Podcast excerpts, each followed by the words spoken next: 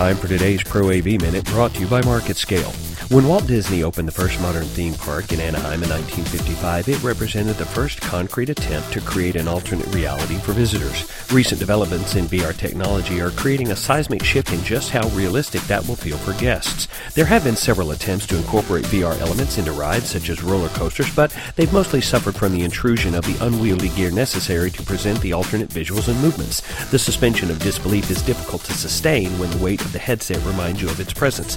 Glitchy video components can also diminish the impact of the experience. One way to address the challenge is to build attractions specifically for the VR perspective. Good examples of this can be found in the Showdown at Ghost Town at Knott's Berry Farm in Buena Vista, California, and the Star Wars Secrets of the Empire offered by the Void at the Disney resorts in California and Florida. I'm Sean Heath, and this has been your Pro AV Minute.